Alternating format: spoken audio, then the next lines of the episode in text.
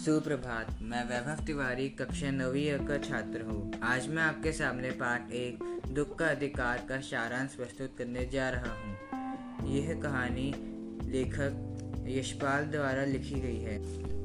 लेखक ने कहा है कि मनुष्यों की पोशाकें उन्हें विभिन्न श्रेणियों में बांट देती हैं। बाज़ार में खरबूजे बेचने आई एक औरत कपड़े में मुँह छिपाए फफक फकक कर रो रही थी।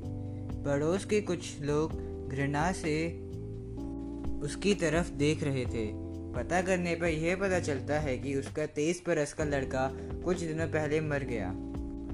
वह कछियारी करके अपने परिवार का निर्वाह करता था। उसकी मृत्यु सांप के डसने के कारण हुई।